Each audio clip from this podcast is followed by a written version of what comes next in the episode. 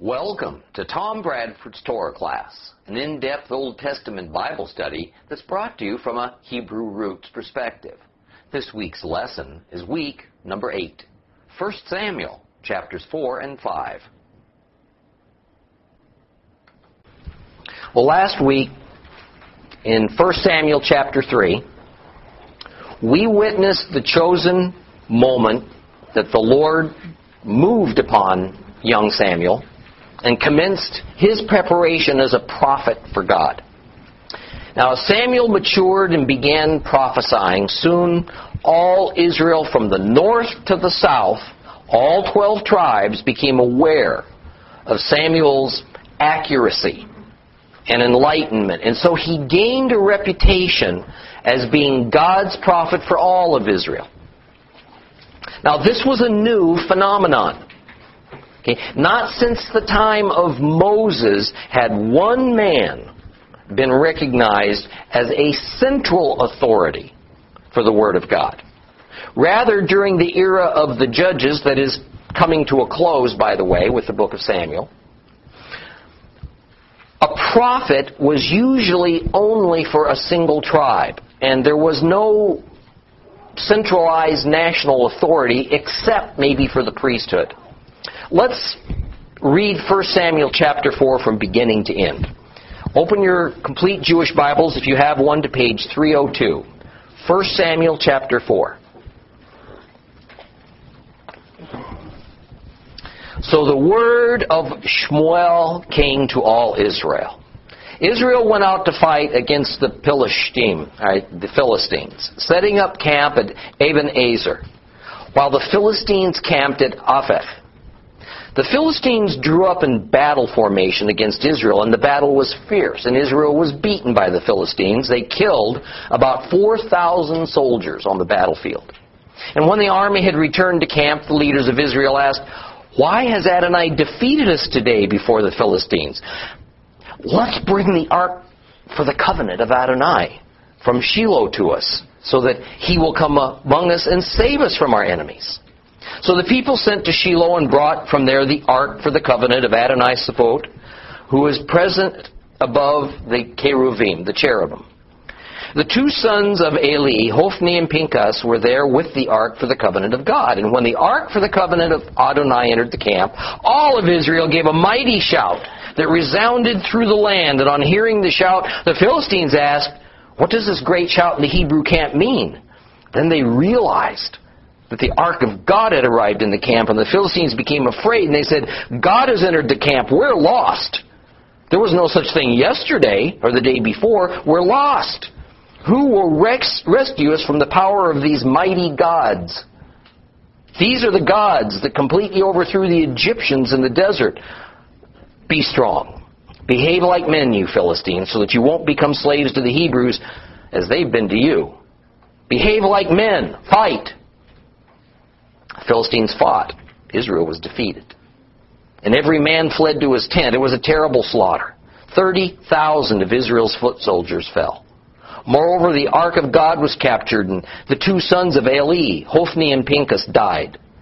And one of the soldiers, a man from Benjamin, ran and came to Shiloh the same day with his clothes torn and earth on his head. And as he arrived, Eli was sitting on his seat by the road watching because he was trembling with anxiety over the ark of God. And when the man entered the city and told him the news, the whole city began crying out. And on hearing the cries, Eli asked, What does this uproar mean? So the man hurried and came to Eli and told him. Eli was 98 years old, and his gaze was fixed because he was blind. And the man said to Eli, I'm the soldier that came. I escaped today from the battlefield. He asked, How did things go, my son? And the one who had come with the news answered, Israel fled before the Philistines. There was a terrible slaughter among the people. Your two sons, Hophni and Pinchas, also are dead. The ark of God was captured. And as soon as he mentioned what had happened to the ark of God, Eli fell backward off of his seat next to the gate and he broke his neck and he died. For he was an old man, he was heavy. He had judged Israel for 40 years. His daughter-in-law, Pinchas' wife, was pregnant and near delivery time, and when she heard the news that the Ark of God had been captured and that her father-in-law and husband were dead, she went into abnormal labor, bent over, and gave birth. And as she was dying, the women standing by her said to her, Don't be afraid, because you've given birth to a son. But she didn't answer, didn't show any sign of recognition. She named the child Ichavod, saying, The glory has departed from Israel, because the ark of God had been captured because of her father in law and husband. She said, The glory of Israel has gone into exile, because the ark of God has been captured. Let me sum up what we just read here before we get into the details. First, we witnessed the Philistines capture the Ark of the Covenant from Israel. Second is that we see the end of Eli and his two sons running the priesthood at Shiloh. And the bottom line is that these two events are intertwined and related, and they indicate the same thing. God has pulled his glory away from Israel and he's pulled his authority from the dysfunctional Levite priesthood that had been presiding over Israel for quite some time. Put it another way. The Lord has drawn away from both the 12 secular tribes and that single priestly tribe that together represented every element of Israel. The story begins with this statement that connects chapter 4 back to chapter 3 that the word of Samuel came to all of Israel. A transition is underway. Just as Jehovah raised up Joshua well before Moses died, so that Joshua would become familiar and trusted and prepared for what was coming once Moses was gone, so Samuel is being introduced to the people. That's giving the people time to, to learn to trust Samuel. And for Samuel to gain some spiritual maturity, all right, and, and some experience for, for what lay ahead. But in the same verse, we're also told that Israel went out to fight the Philistines. Now, it's all but universally taught that it must be that Israel had been prompted to go to battle against the Philistines at Samuel's urging. That Samuel prophesied to Israel that the tribes of Israel should once again take up the holy war for Canaan and oust those dreaded Philistines from the promised land. But that's not only not actually implied, it also doesn't even fit the theme or the purpose or the context of this story of Israel losing its precious Ark of the Covenant to their arch enemy. This decidedly was not Samuel's doing that Israel went out to fight the Philistines. Now, although the general area of the battle is known, no one is exactly certain um, of the of the location as we would find it in modern day Israel of Eben Ezer. However, there is fairly substantial evidence for the location of Aphek. Now, um, these two places were about 20 miles west of Shiloh. It, it was a lowlands region that lay at the foot of the hill country of, of Ephraim. Um, and what's important to understand from a geopolitical point of view is that this area where the battle took place was inside Israelite territory. It was not part of Philistia. So the fact that the Philistines had a substantial military presence there makes it clear that they also had gained much control over the southern and central tribal lands of Israel, and they had full intent to lord over, if not outright conquer, and assimilate the people there. Now, as a reminder, the Philistines were a seafaring people who originated from the area of the Aegean Sea. And uh, they were known in Egypt, caused them a lot of trouble. And their designation as the Sea Peoples was actually written into Egyptian records at the temple of Ramesses III in Thebes, which is modern day Luxor, all right, around 1200 BC. They settled all up and down the, the Mediterranean coast from, from Egypt uh, all the way up to Canaan and even a little further. All right? And they represented a very serious threat to all the indigenous tribes and nations of the, of the coastal regions. Um, and it's obvious from their location in Israelite territory that they intended to expand their power to the east and the north, although they weren't ever very successful at it. Now, the Philistines were a nation of warriors as opposed to Israel, that was a nation of farmers and herdsmen. Now, sometimes what I just said is, is taken to mean that the Philistines were warlike in their character and the Israelites were peace loving, but that's not the point. Okay? It's that the Philistines, like many other nations at that time, had a fully formed government and so, uh, so also had a, a standing army. Okay? They, they had a paid, uniformed military that employed full-time professional soldiers that were armed and funded by the leadership, just as most nations do in our time. Israel, on the other hand, did not have a national government, so they didn't have a national army. Okay? They did when they first entered Canaan over 300 years earlier under Joshua, all right? but it had disbanded and only a few years after their initial victories were won and sufficient control over Canaan had been achieved such that 12 tribes of Israel could move in and settle. Now Israel was just a militia of citizens that was that actually armed themselves. All right, and they came together when they were needed and when they were called. So, it was Israel's militia of civilians who went against Philistia's well-trained, experienced, and professional soldiers in this battlefield between uh, Aphek and uh, Ebenezer. Right? And the result was that Israel was routed, right? and they lost several thousand men.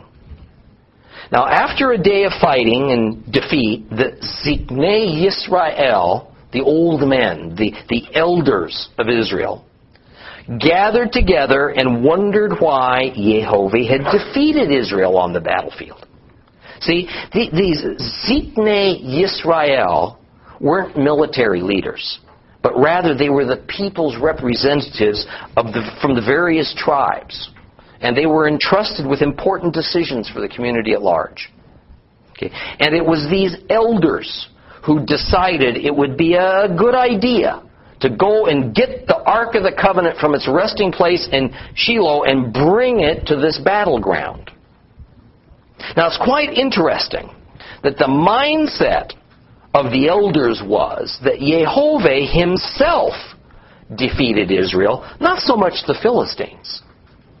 It was neither chance nor the Philistines' might, but rather that the Lord was displeased for some reason and was thus directly responsible for Israel's great loss that day. Apparently, they had not sought the Lord's counsel before they were going into battle. All right? And so now, after the fact, they thought it might be a good idea to, to consult and involve Him. Sounds kind of familiar, doesn't it? All right? I mean, how often we strike out on our own, certain our ideas are very well conceived, rational, must be in harmony with God's will, only to run into a block wall. And only afterward do we then take the time to commune with the Father and seek His guidance and His decision and then actually follow it. So they sent for the ark and it was delivered to the battlefield along with the priests Hophni and Pinchas. Now, under normal circumstances, Eli would have accompanied the ark, but he was aged and feeble and, and blind. So his sons went in his stead. Now, naturally, as it says in verse 6, when the ark arrived, there was this tumultuous shout as the Israelite fighters were overjoyed for its presence with them as they were certain this now meant victory. actually, what the passage says in Hebrew is that the Israelites gave a teruah, all right, when they saw the ark. Teruah is a certain kind of blast that comes from a shofar. So we can kind of envision the blowing of scores of shofars accompanying the cheers of the men in celebration at the side of the ark. But what, what was it exactly that they expected from the arrival of the ark to the battlefield? Well, the concept was that the presence of the ark assumed the presence of Jehovah. In fact, the ark, to their minds, was the visible sign of his presence. Okay? Now, I've taught on numerous occasions that what the Israelites pictured in their minds about how Jehovah operated was, was actually very much like the other societies of that age also pictured how their gods behaved. Right? It, it was usual for a nation to bring some of their gods to the battle location and turn the whole bloody affair into a battle of the gods as much as a battle of the soldiers. Thus, the victor would assume that their gods were greater than the gods of the losers. The Israelites felt that the presence of the Ark of the Covenant would without doubt grant them victory. And at first blush, Philistines felt the same way. Because when they heard the shouts of the Hebrews and the din of those shofars rising up into the heavens, Philistines grew worried and figured it was all over for them. They knew that the cries of joy from the Israelites could mean but one thing. The God of Israel had shown up. Now, as we read of the recorded thoughts of the Philistine soldiers in these passages, we notice something interesting. They kept referring to the gods, plural, of Israel. The same gods, plural, who wreaked havoc upon Egypt on behalf of these Hebrews. Here's a little tip for those who like to study a bit of Hebrew when looking at these Old Testament passages. The word that is being translated as gods is Elohim. Now, most of the time, this is not translated as a plural, but singular when it's referring to the God of Israel. So, how do we know to translate it in this passage as gods and not God, one God? Okay. Context. Context. When a common foreigner, like these Philistines, is speaking about the Hebrew deity and the term Elohim is used, it is to be thought of in the common way of speaking among those pagans, and therefore indicates multiple gods. On the other hand, when a Hebrew is speaking about the God of the Hebrews and utters the word Elohim, then it's, the, it's in the grammatical form called the plural of majesty. And it simply means God one God. Now, as I was reading this passage, a question jumped to the forefront of my mind. Why would the Philistines refer to the Israelites' deity as gods, plural? Why would the Philistines assume that Israel had more than one God? The obvious answer is that they thought everybody had multiple gods, and so naturally Israel also had a number of gods they could call upon. But the Philistines had been rubbing shoulders with the Hebrews now for decades, probably at least a century by the time of Samuel. Why, after all this contact between Israel and the Philistines, wasn't it common knowledge for the Philistines that, unlike any other existing society or nation, Israel only acknowledged one God? Even if the Philistines didn't know the particulars or found such a thing as having only one God to be a laughable proposition.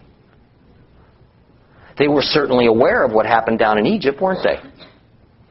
And there had been intermarriage between the Philistines and the Hebrews, even though leader, Israel's leadership discouraged it. So there was ample opportunity for the Philistines to hear about Jehovah.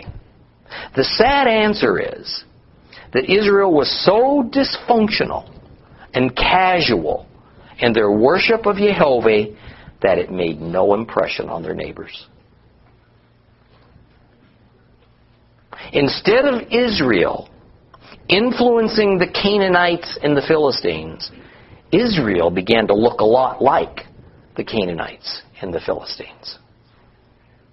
Instead of the Philistines fully understanding that the Israelites recognized but one unique and all powerful God, they saw nothing special or terribly different about how Israel went about their religion.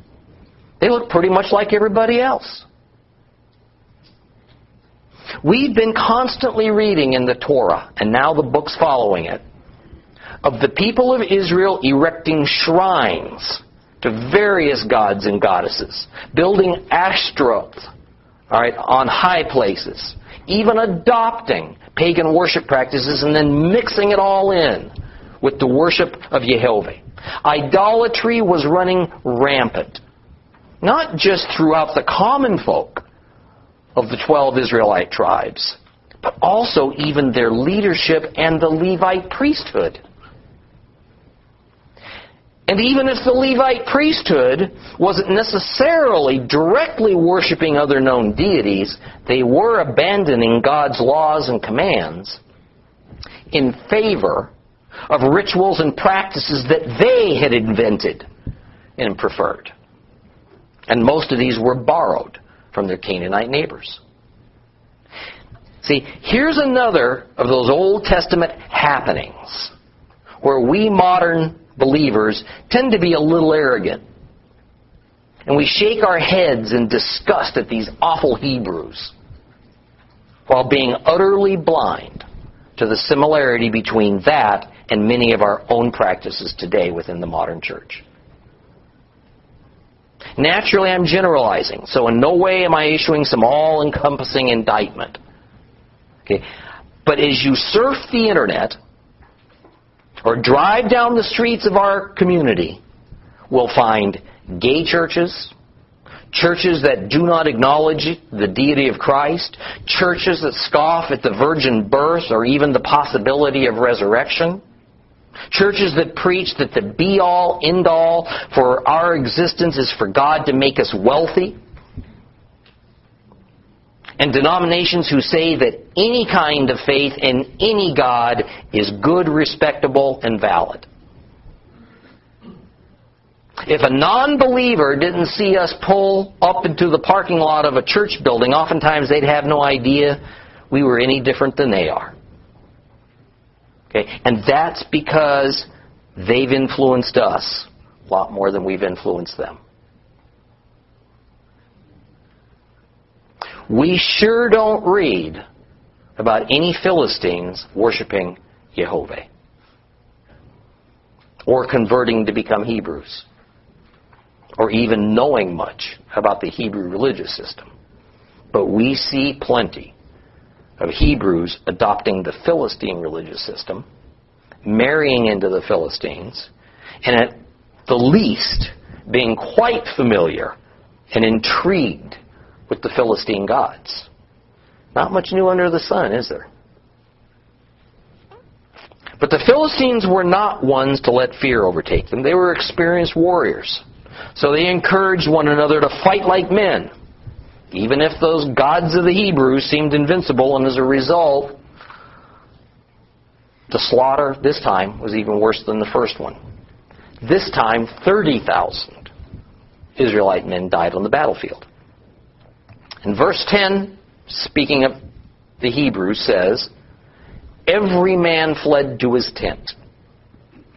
Now, that phrase is repeated a number of times in Scripture because it was a rather common saying. The idea was that not only did the fighters retreat, and run for their lives and return home, but also that they laid down their weapons and gave up being soldiers. Okay. Every man fled to his tent is the epitome of complete demoralizing defeat, whereby the soldier actually quits the military. But verse 11 tells us the real focal point of this chapter. It says, Moreover, the ark of God was captured, and the two sons of Eli, Hophni and Pinchas, died. The deaths of Hophni and Pinchas on the same day was the sign that the Lord, through his unnamed prophet, had told Eli to expect. It was an unmistakable sign that the demise of the house and priestly line of Eli that was to be expected at some unknown time had finally arrived. But at the same moment that the irreplaceable Ark of God was also captured, and together with the deaths of those two high ranking priests who had accompanied the Ark to the battle site, it also became de facto proof to everybody present that Jehovah had finally had enough of this degenerate people and his unfaithful priesthood. God had withdrawn from Israel, lock, stock, and barrel. The leadership of Israel were so apostate that they actually thought they could compel God to fight a fight that they wanted fought. A fight in the manner, place, and time of their choosing all this simply because they transported that gold overlaid wooden chest to their camp at the battlefield. Many a wonderful theologian has noticed this attitude and commented on this particular passage of Scripture. But few, I think, has wonderfully and eloquently put as, a, as an anonymous contributor, contributor to the Burlberg, uh, Berlberger Bible. Try saying that fast three times. All right, which was a German translation written in the early 1700s. Listen to this quote.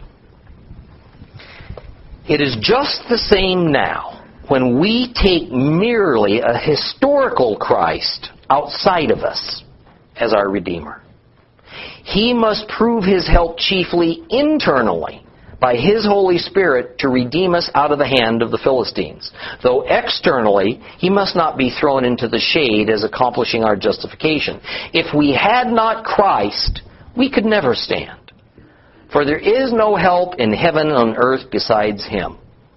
But if we have him in no other way than merely without, outside of us, under us if we only preach about Him, teach about Him, hear, talk, discuss, dispute about Him, take His name into our mouth, but we will not let Him work and show His power in us, He will be of no more help to us than that ark helped the Israelites.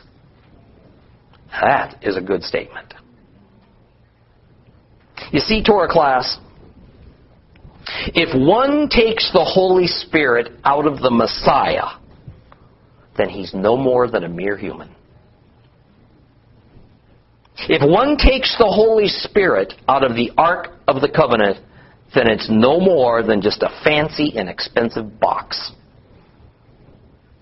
A cross is not Christ, and the Ark is not God.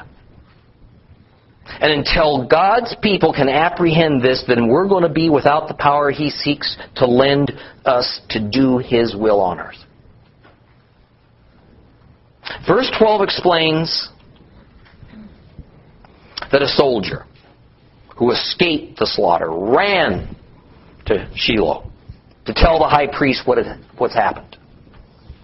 And it's now obvious that it was from Shiloh that the order came to proceed in battle against the Philistines in the first place. And breathless, after fleeing for 20 miles, this man arrives at the site of the sanctuary with his garment intentionally rent, dirt thrown over his head, and a customary sign of calamity and death. And as the people of Shiloh, presumably Levites, sees him coming, their hearts sink along with their stomachs. And as he gave them the terrible news, they wailed in anguish and fear.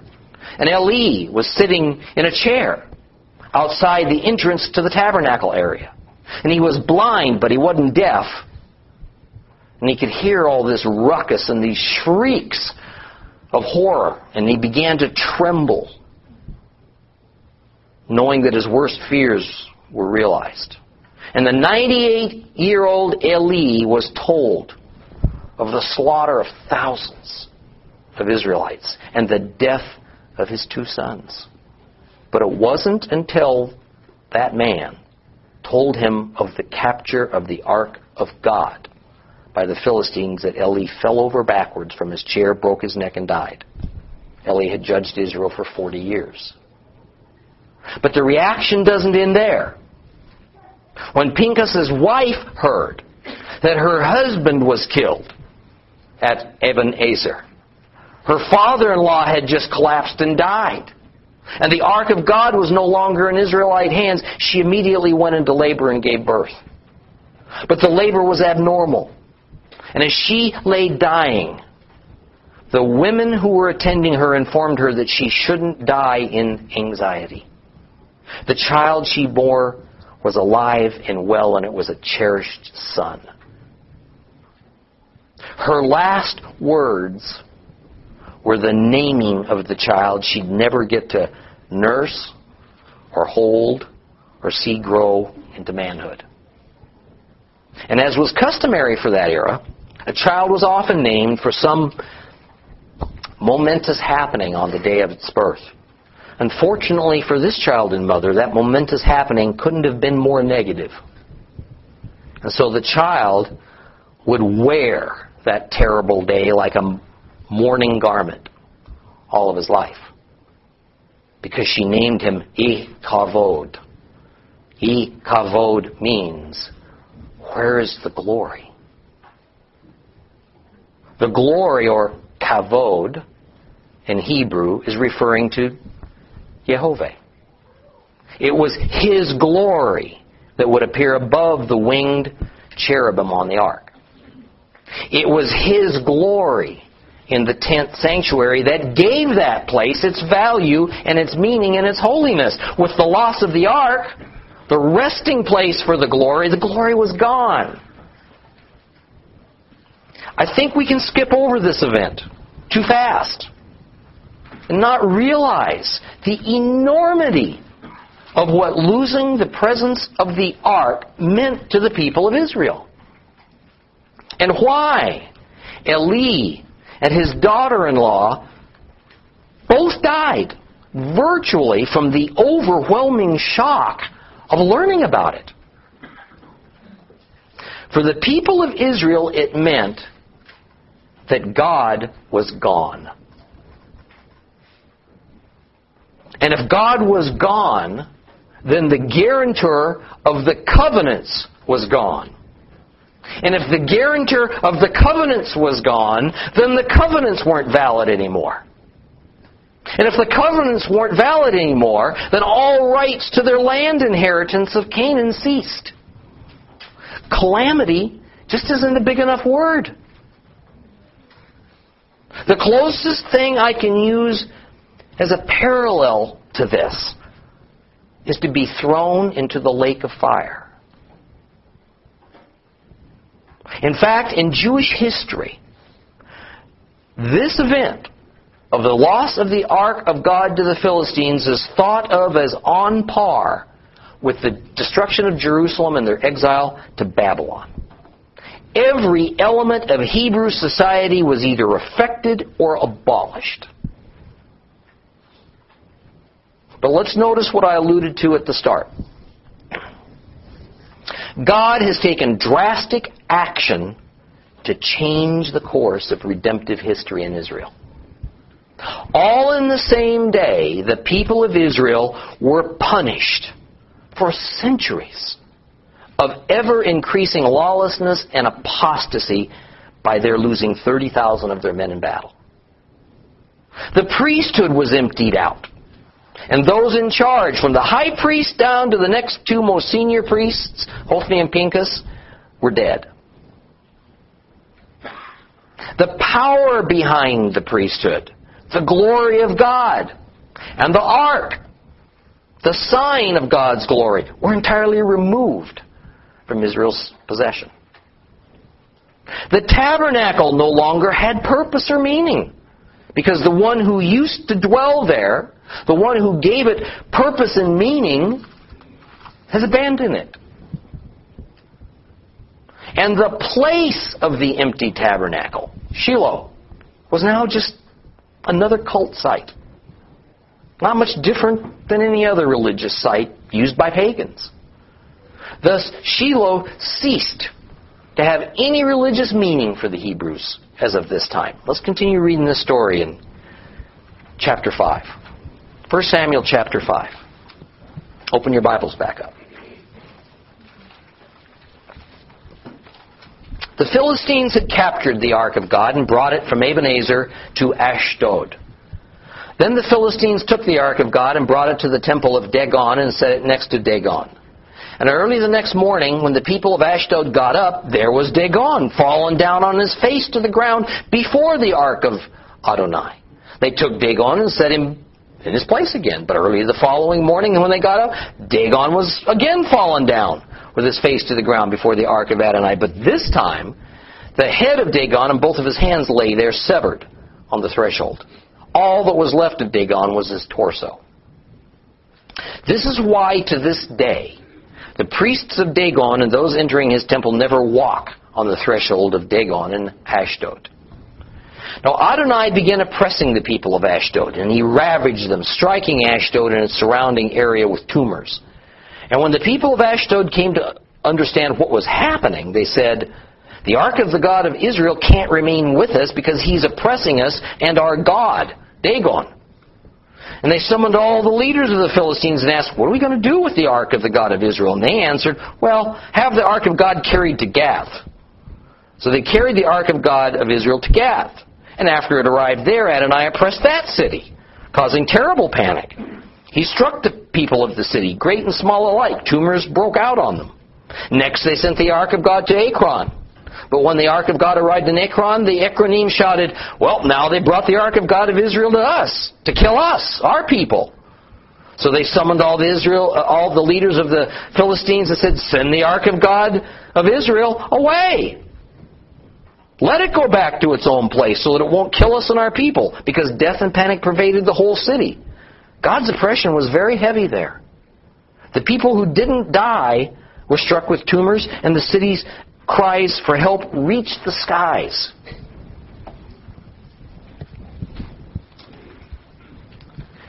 The Philistines logically had transported the Ark of God to the place of their chief deity, the temple of Dagon in Ashdod. Now, the modern city of Ashdod is very near this ancient place, but it's not really built upon the old city's ruins. And I think most of you know that Rabbi Baruch lives in Ashdod today. Now, scholars speak of a pentapolis when it comes to this arrangement of uh, Philistia, which I have circled here on the map. Right? The cities of that pentapolis were Ashdod, Ashkelon, Gath, Ekron, and uh, Gaza. Now, it certainly appeared to the Philistines and Israelites alike that a sudden geopolitical power shift has just occurred as a result of the battle at Ebenezer. And the evidence of it was that the Philistines had captured the Ark of God from Israel. And therefore, the Israelite God and the Israelites were now under the control of Philistia in every sense. They did what most any Middle Eastern society would have done. They brought the Ark of the Covenant as a gift to their own victorious God. And placing the ark before the statue of Dagon was just a, was symbolic of dominance. The ark would be Dagon's footstool. However, what neither Israel nor Philistia counted on was that Jehovah is God over history. Not just Israel's history, but all history. Jehovah has no territorial boundaries. He has no peer, as the Philistines were about to discover. The Philistines placed the ark in front of Dagon in a position of submission. But when the priests of Dagon entered the temple the next day, it was the idol of Dagon that was lying prostrate before the ark. Figuring this was some kind of strange coincidence, they propped the idol back up, only to return and find it second time. It was not only face down before the ark of God, but the head and the hands were broken off the body as it fell across, fell across the temple threshold. Then we're informed as a side note that this is the reason that at the time of the writing of this section of 1 Samuel, the Philistine priests had developed this strange custom of stepping or perhaps even jumping over the doorway, the threshold, into the temple of Dagon. Okay? Now understand, the threshold into the temple of a god was the place where the common ended and the holy began. Okay. When a worshiper stepped over that threshold upon entering a God's temple, one sphere of reality was left for another. The world of men was outside, while the world of the gods was inside. This was serious business. But humiliating the Dagon idol was just the beginning. What we're about to see is a whole series of plagues upon the chief cities of the Philistines wrought by Jehovah, and these plagues are eerily reminiscent of what happened in Egypt. What we also see is that it was the Lord God of Israel who first used a, used a tactic that would later be made infamous by the Greeks at a place called Troy. Jehovah used the ark as a sort of Trojan horse. The Philistines thought that they had defeated Israel and humiliated the God of Israel. And so they cheerfully brought that ark inside their territory and even into the temple of their God, Dagon. But the God of Israel merely used their arrogance as a means to wreak havoc upon them. The people of Ashdod suddenly broke out in tumors and quickly came to the conclusion that it was the ark of God that was the source of the problem. They called a meeting of their leaders where they decided the best course of action was to take it someplace else. But they weren't about to send it back to Israel. So they transported it to another of their pentapolis, Gath. No sooner had the ark arrived than a panic set in Gath because the people there broke out in tumors as well. What were these tumors? Well, if you compare various Bible translations, you'll find various solutions to what they were. In Hebrew, the word is ophalim, which can be translated as swellings. Ophalim is from the root word ophel, that can mean mound or hill. In fact, the old city of Jerusalem, the city of David, was built up a steep hillside starting from the bottom of a deep ravine. The highest point of that hill was a place called Mount Moriah. And there, the temple was built. But the area in between the city of David and the Temple Mount was called the Ophel, or mound. So these tumors were some kind of swellings or mounds on the body. However, over time, the use of that word began to change. This is common language. And in time, it referred to a part of the body that was considered a swollen mound the buttocks. They didn't want to use the formal word for buttocks. That sounded a little crude to them. So instead, they began to refer it as a person's ophel. Okay? From this inference, follow me, from that inference, from this folk tradition, some scholars have decided that the swelling, the tumor, was essentially a painful swelling of the swelling. It was hemorrhoids. In matter of fact, you'll find that exact translation in many of your Bibles. Now, I don't think it's correct, but I think it is comical. The people of Gath then sent that ark onto the unsuspecting folks at their neighbor Philistine city of Ekron, and when the people of Ekron saw it coming, they went ballistic. All right, and they told their Philistine leaders they didn't want that thing in their house. All right, and then to go on and suffer the oppression of tumors that other Philistine city dwellers had endured. Well, the Philistines were running out of places to send it. And so the game of hot potato had to come to an end. All right? The Philistines relented and decided it was just going to be better to return that darn thing. All right, to Israel than to tempt the God of Israel any further. So next week we'll begin chapter 6 and watch the Philistines gladly send that ark back to its original owners.